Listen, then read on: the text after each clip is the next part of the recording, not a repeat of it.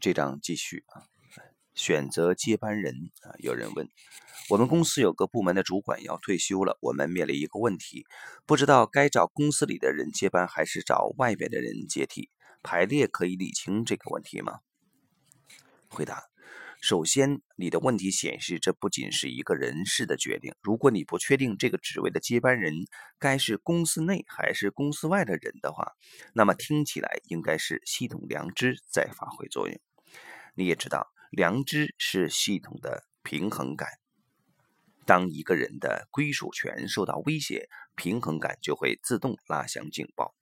可能是公司里有人有权担任这个职位，如果有忽视这个权利，必然会让系统严重骚乱不安。因此，在择定人选之前，必须先用排列检视这个情况的真实呃情况的事实啊，必须先用排列检视这个情况的事实。接下来是针对你的问题的回答。排列人选有助于人事选择的过程。到目前为止，大家用过的方法往往是理性、啊线性的，而排列可以弥补其不足之处，并扩大深度与广度。系统取向会添加一个重要的面向，也就是提高大家对系统的觉察。如此一来，人与人之间更能互相产生好感。这个特点在大家一起工作的时候扮演着极重要的角色。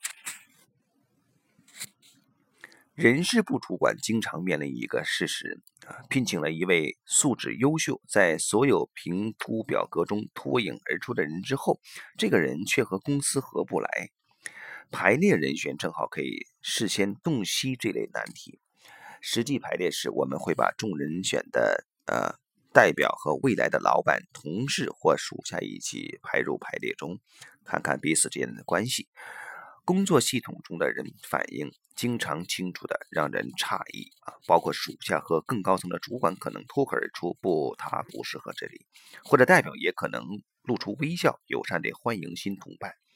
人选的中立代表反应之清楚准确，让人惊异。前面提过。选择新人士的传统方法应该继续沿用啊，并和排列分开使用。重要的是，评估中心的主管不能介入啊，不能涉入排列，在评估完成之前也不能得知结果。我们曾与人事顾问工作过，发现评估结果良好，也被测试性排列接受的人选，实际上也和公司相处的很融洽。精简管理，有人问。我们想让公司更精简，缩编目前的编制。那排列对于这种重组的过程有帮助吗？回答：排列是不会让你的公司更精简的。排列能描绘出的是目前的情况和一个特定问题之间的关系，它的现状。如果你问的是某种重组的做法是否有用，呃，而且是以系统来看的话，你应该，呃，先检查。公司里是否有个人或团体的权利可能被破坏？无论我们谈的是缩编还是外包，通常结果都是缩减人力。当公司解雇员工，一定要从施与受的平衡来考虑系统上的问题。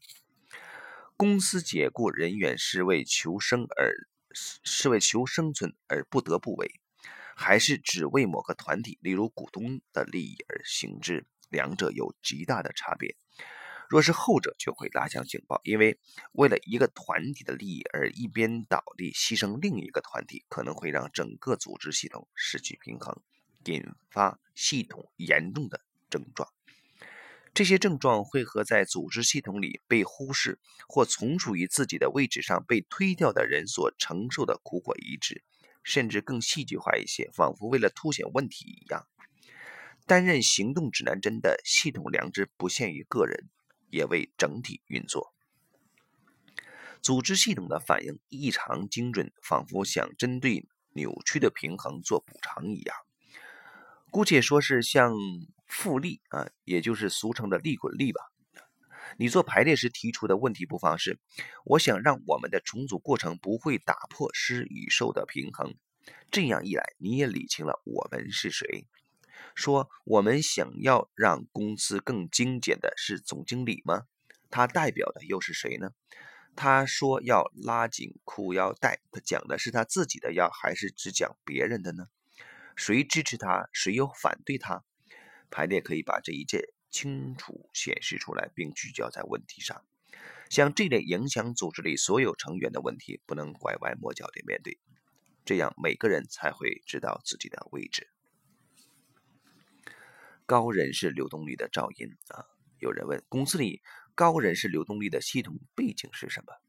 答：这无法回答，原因有很多，例如和公司的连接很弱。竞争公司的吸引力很强，也有可能和系统在重新分配平衡有关。如果没有详细的资料，原因就只能用猜测的了。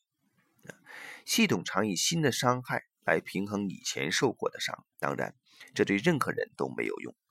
但是，当失衡的过程是无意识的、偷偷摸摸的，人际系统就会以这样的方式运作。你可以看到对系统的面向啊，保持警觉。和体察有多么重要，因为只有这样，你才能看出有什么负面的活动，准备做出修正的措施。如果无法通过承认和尊重找回平衡，组织系统将自我毁灭。奇妙的是，相关的人会同意这样的毁灭，说这是必须的。他们需要平衡远远大于追求成功，这需要呃便得到了满足。不管你喜不喜欢，没有人可以让自己凌驾于基本的系统原则之上。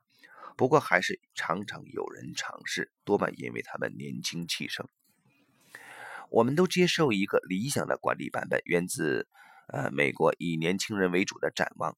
活跃的三十岁新星当上企业的领导，以光芒夺目、清新的活力带领公司进行推变。然而，后果有时既严重且昂贵。事实上，年轻的经营者虽然经常对快速获利有敏锐的嗅觉，不过却鲜少对权力和归属资格有很好的体察力。结果，年轻的主管很可能很快就输掉了数代积累起来的心血。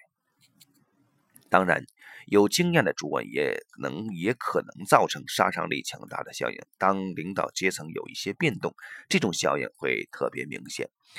我们都听过年旬五旬啊，年逾五旬极度成功的企业家将毕生心血都投注于他的公司上，却在忽然间支付公司大笔赔偿金，投效竞争对手。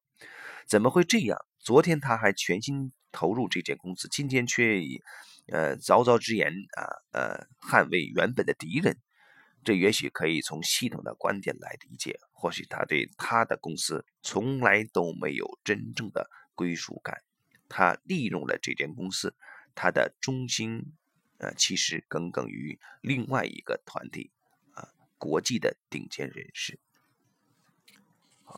那先到这里。